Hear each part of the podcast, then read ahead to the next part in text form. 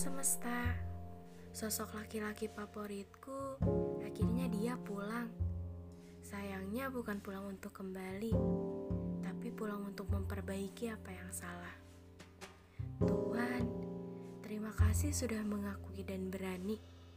Karena hari kemarin adalah hari-hari yang ditunggu-tunggu aku dari tiga tahun yang lalu.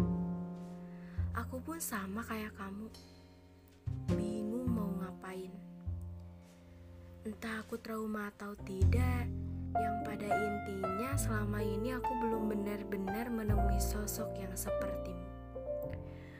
Sosok yang sangat kekanak-kanakan tapi dewasa. Yang selalu apa adanya dan selalu mau cerita apa pun baik itu tentang buruknya kamu atau keluargamu. Dan juga kamu adalah sosok pendengar yang sangat baik dan sangat menyenangkan. Tapi semesta begitu tak adil pada kita.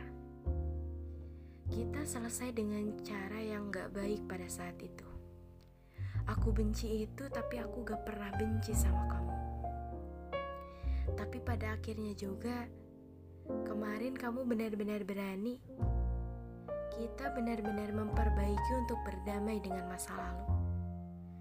Sangat senang rasanya ketika kamu mengakui dengan hebat. Ini adalah cerita terakhir tentang kamu yang aku tulis di setiap bab ceritaku.